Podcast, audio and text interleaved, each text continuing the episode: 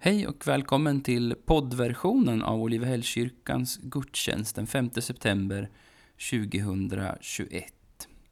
Idag blir det sång av Olivehällkören och eh, predikan av mig, Simon Alander. Och så blir det textläsning av Per Idesten som läser från Matteus evangelium kapitel 18, verserna 12 till 14. Idag börjar vi ett nytt tema som kommer pågå under början av hösten för är ett tema som handlar om andra människor kan man säga.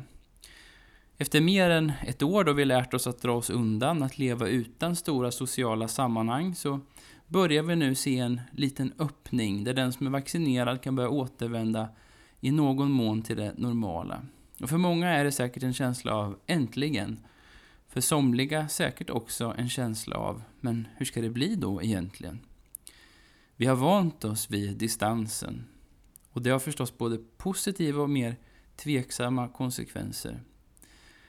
En undersökning som kom tidigare år visar att många har uppvärderat familjen under pandemin. Och det är förstås bra. Samtidigt finns det andra tendenser vi ser. För några veckor sedan så kom det en nyhet om att den privata lyxkonsumtionen har ökat på sista tiden. Kanske beror det på att vi liksom fått smalna av perspektiven i livet till att mer handla om det egna. I Olivehällskyrkan så tror vi att vi lever i en tid då vi måste få lära oss att leva med varandra igen. Det som tidigare var så självklart. Vi har förstås präglats av den här stora och allvarliga krisen. Vi har lärt oss att se på varandra med nya ögon, som potentiella smittbärare. Vi har fått lära oss se närhet som ett potentiellt hot. Och det med fog förstås. Men jag är inte mer naiv än att jag tror att det kommer behövas lite arbete för att liksom komma tillbaka igen och återupptäcka varandra bortom det här viruset och den tillvaro vi har haft. Hur ska vi se på varandra egentligen? Hur ska vi förhålla oss till varandra? Hur ska vi förhålla oss till främlingar, till de som tänker och lever annorlunda än vi själva? Hur kan vi leva i sunda gemenskaper? Hur kan man göra världen till en lite bättre plats för sig själv och de runt omkring en? Det är frågor som vi kommer lyfta under en gudstjänstserie som vi har valt att kalla En god granne. Grannen är liksom en symbol för den andre. De där människorna som vi inte nödvändigtvis har valt i våra liv, men som vi måste förhålla oss till på olika sätt. Det behöver inte handla om fysiska grannar, utan egentligen människor i stort. Och vi ska ta oss an de här frågorna som vi så ofta gör i kyrkan genom att ta med oss frågorna till Bibeln och till vår erfarenhet av hur Gud handlar i historien. I dagens gudstjänst så ska vi prata om utifrån rubriken På andra sidan väggen.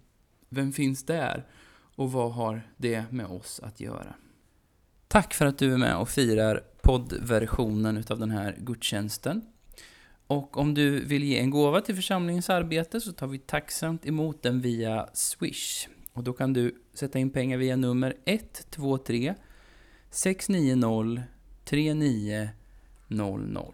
Tack för din gåva och Gud välsigne dig.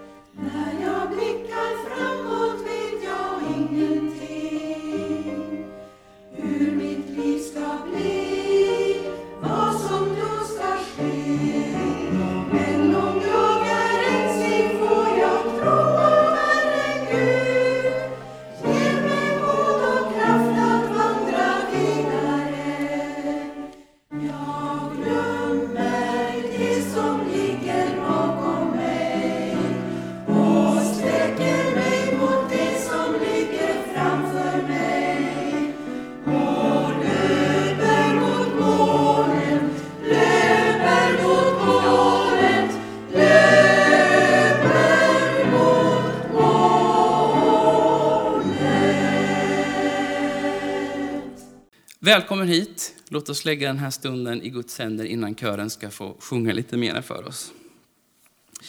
Tack Fader för att vi får vara här idag. Tack för att vi får se varandra och närma oss varandra. Jag ber att du ska välsigna den här stunden vi har framöver, framför oss. Jag ber att vi ska få njuta av att vi är här just nu i samma rum, att vi ska få njuta av sången, att vi ska få njuta av din närvaro och ditt tilltal till oss idag. Kom helige Ande och möt oss här. Vi ber så i Jesu namn. Amen. Varsågoda Olivehällkören.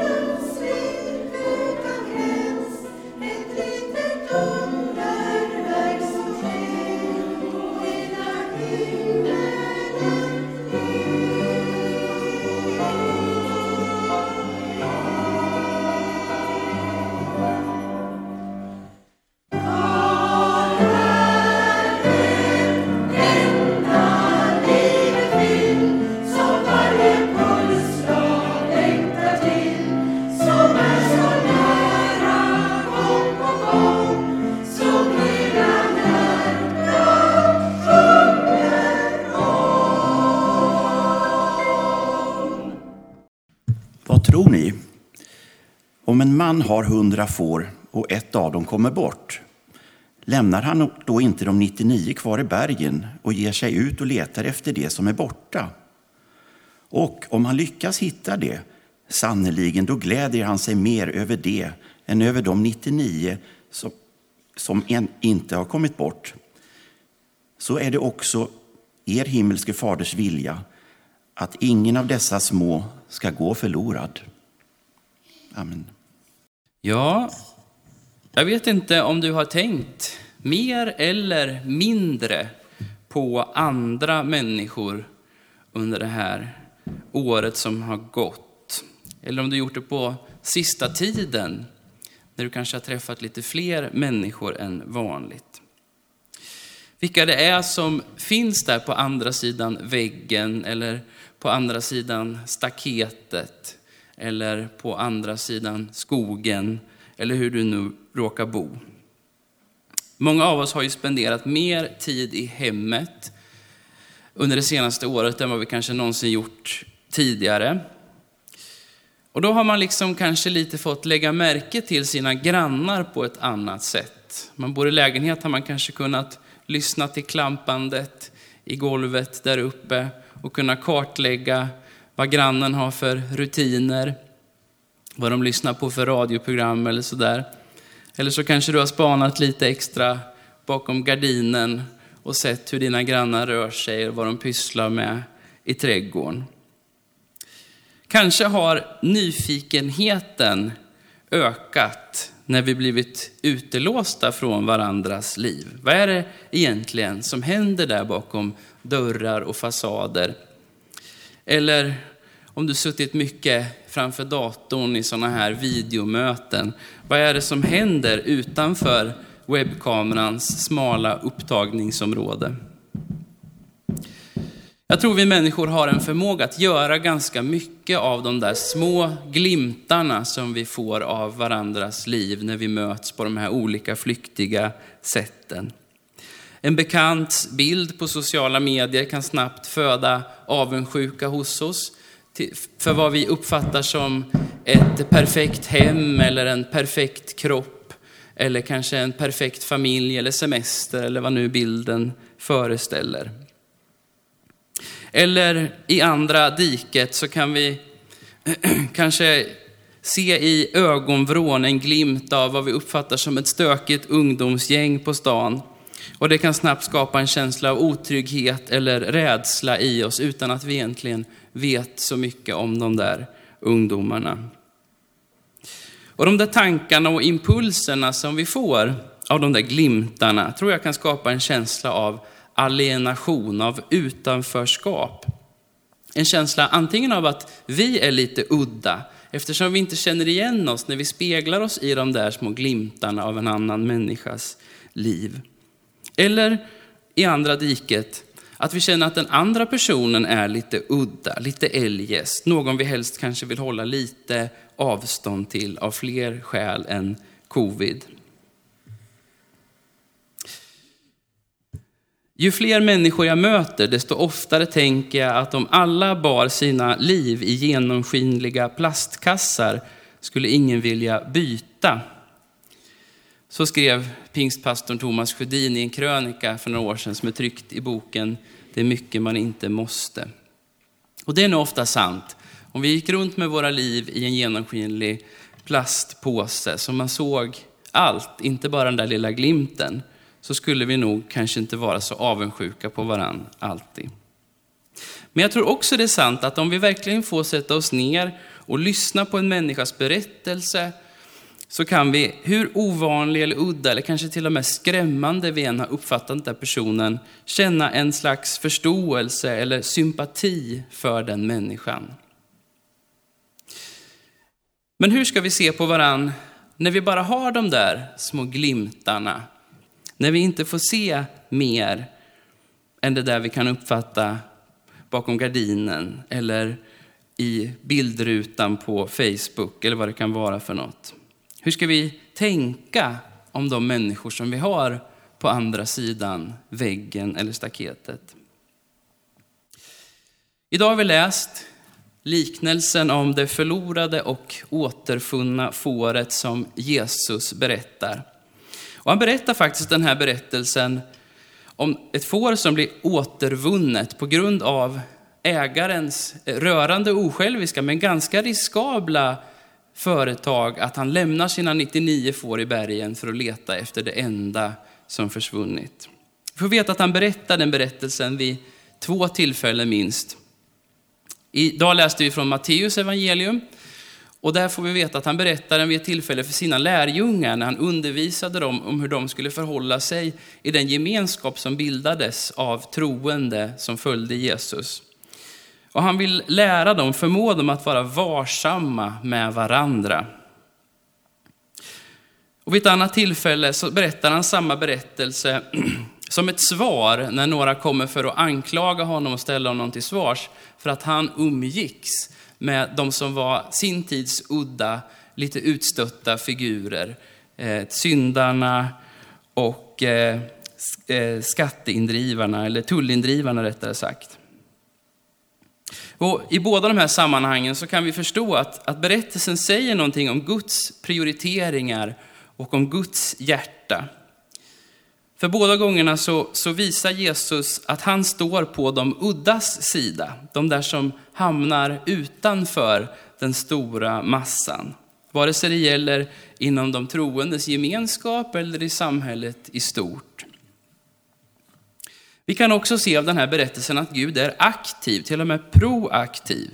Han vill gå efter den som har blivit lämnad i ödemarken eller känt sig tvingad att söka sig dit ut. Och I den här berättelsen med fåraherden så är det ingen rationell prioritering.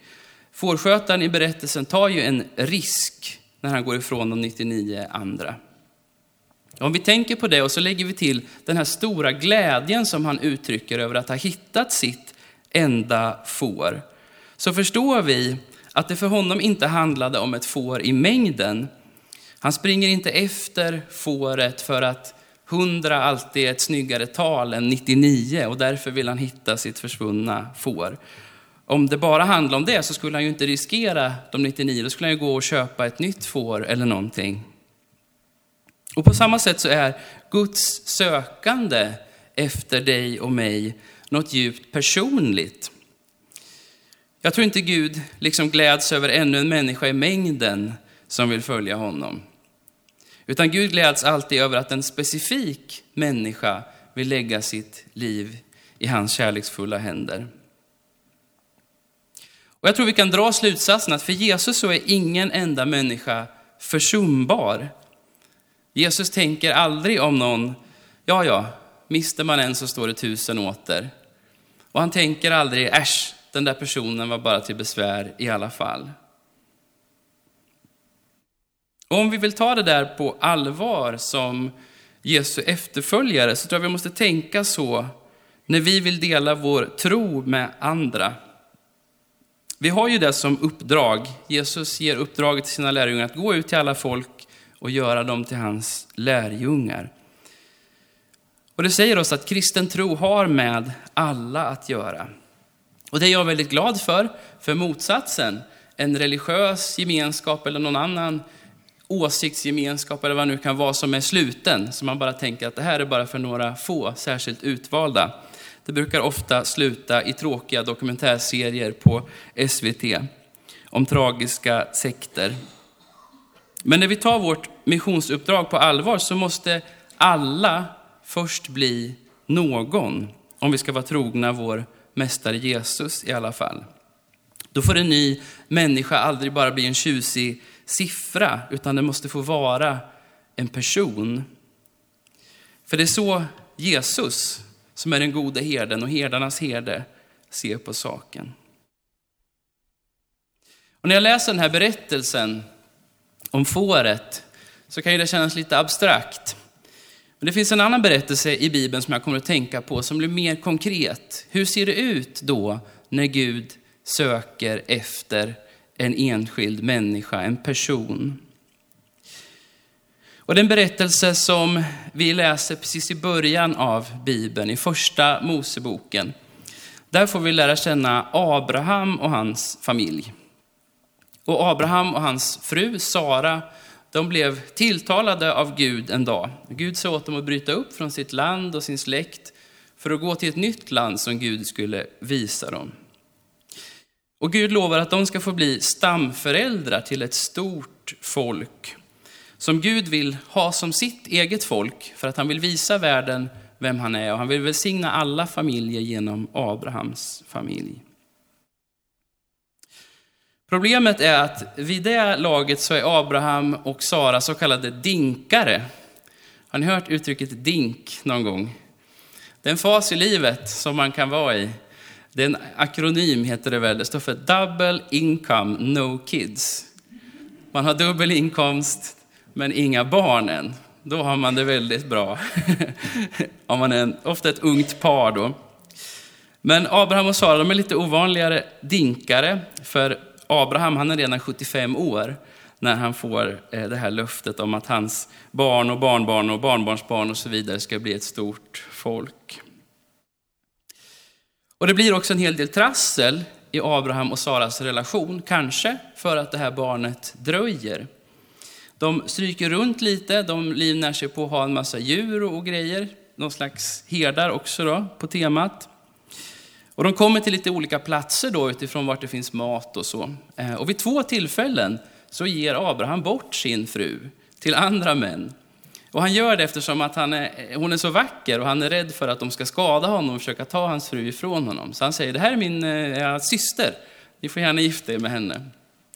Och man kan förstå att det är ett stort trauma i ett äktenskap att det händer. Men vid ett tillfälle så knuffar även Sara iväg Abraham till en annan kvinna.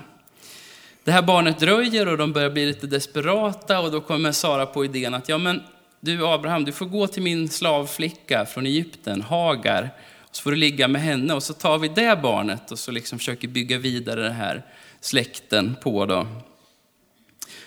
Av någon anledning tycker Abraham att det låter som en jättebra idé, så han gör det och Hagar blir gravid.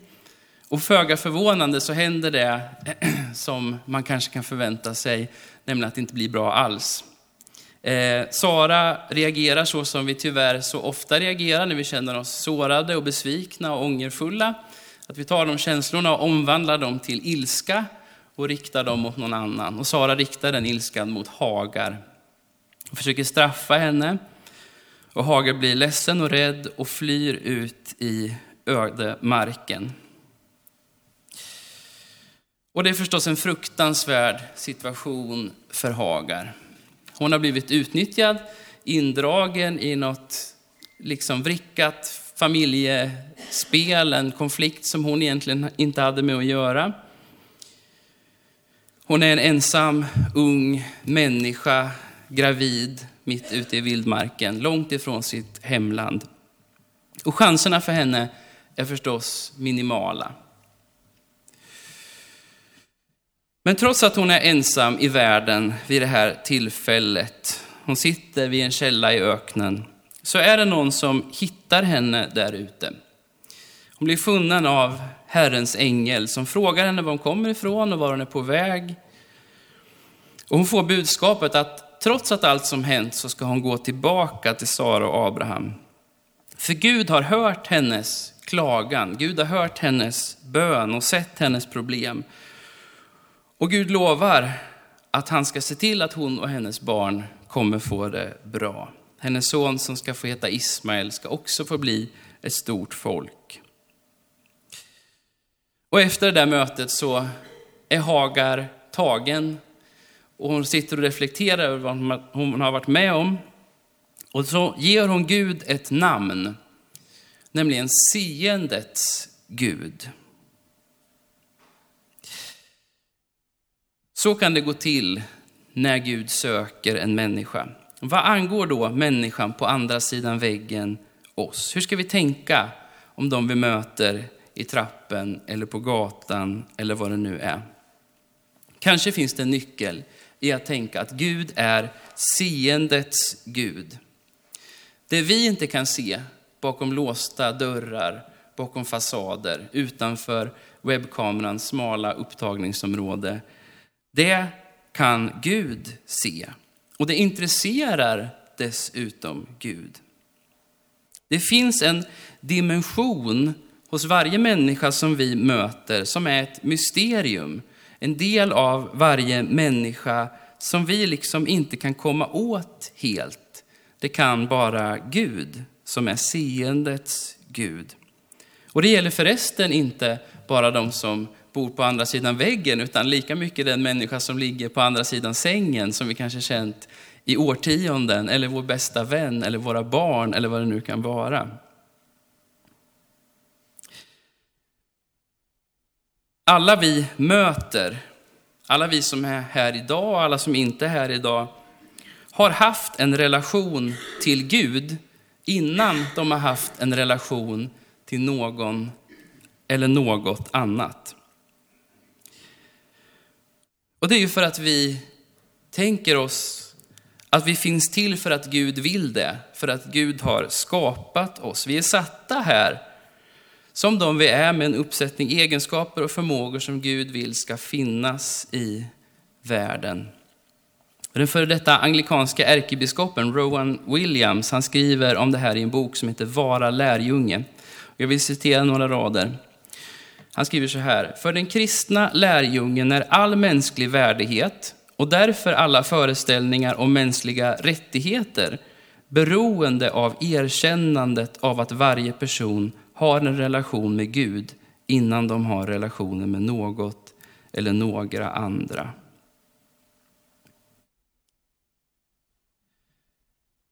Det faktum att Gud har en relation till varje människa, även om människan själv inte gensvarar alls på den relationen, måste för oss som vill följa Jesus föda en viss vördnad för vår medmänniska.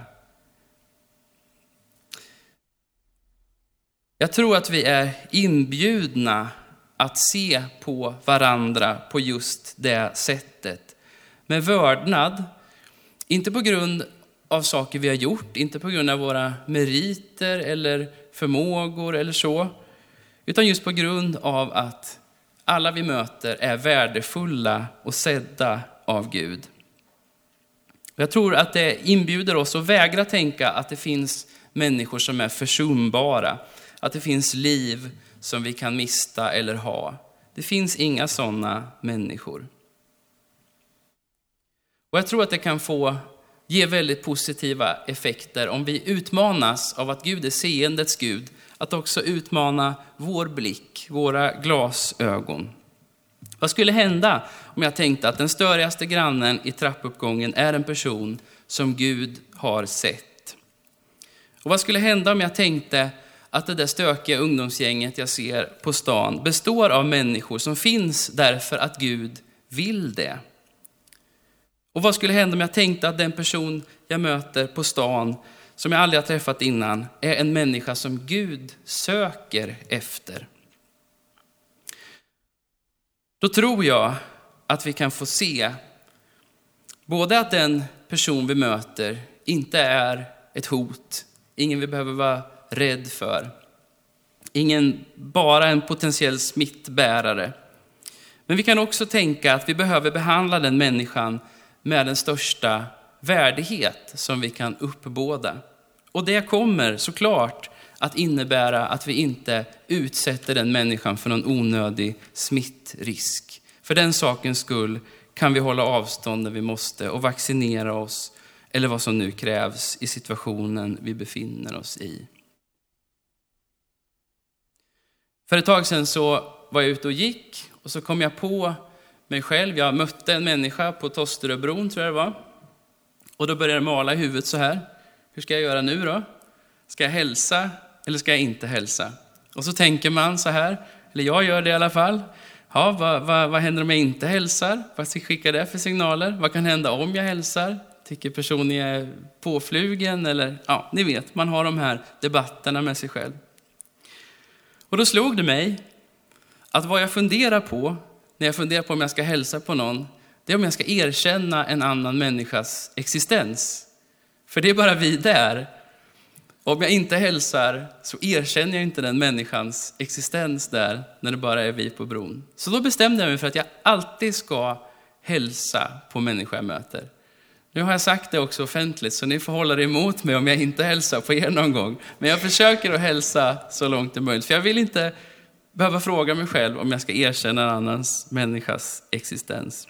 Det är ett litet, fånigt exempel egentligen, men på att behandla en människa med värdighet som jag har brustit i och jag brister fortfarande. Men jag längtar efter att få min blick förvandlad av Jesus. Och jag vill det därför att de stängda dörrar som nu försiktigt kanske öppnas aldrig har varit stängda för seendets Gud, för den gode herden. Och det är också min övertygelse att Jesus står vid varje hjärtas port och bultar, just i denna stund. Om man vill svara så är man alltid välkommen att öppna. Och vi gör det i våra gudstjänster, bland annat genom att vi får samlas vid det bord som Jesus själv bjuder in till, nattvardens bord, där vi firar gemenskap med honom och med varandra. Där får vi erkänna Jesu existens. Vi får på något sätt bekräfta att vi vet att Jesus ser oss, inte som en siffra utan som en faktisk person. Och vi får också säga, du är välkommen i mitt liv, Jesus.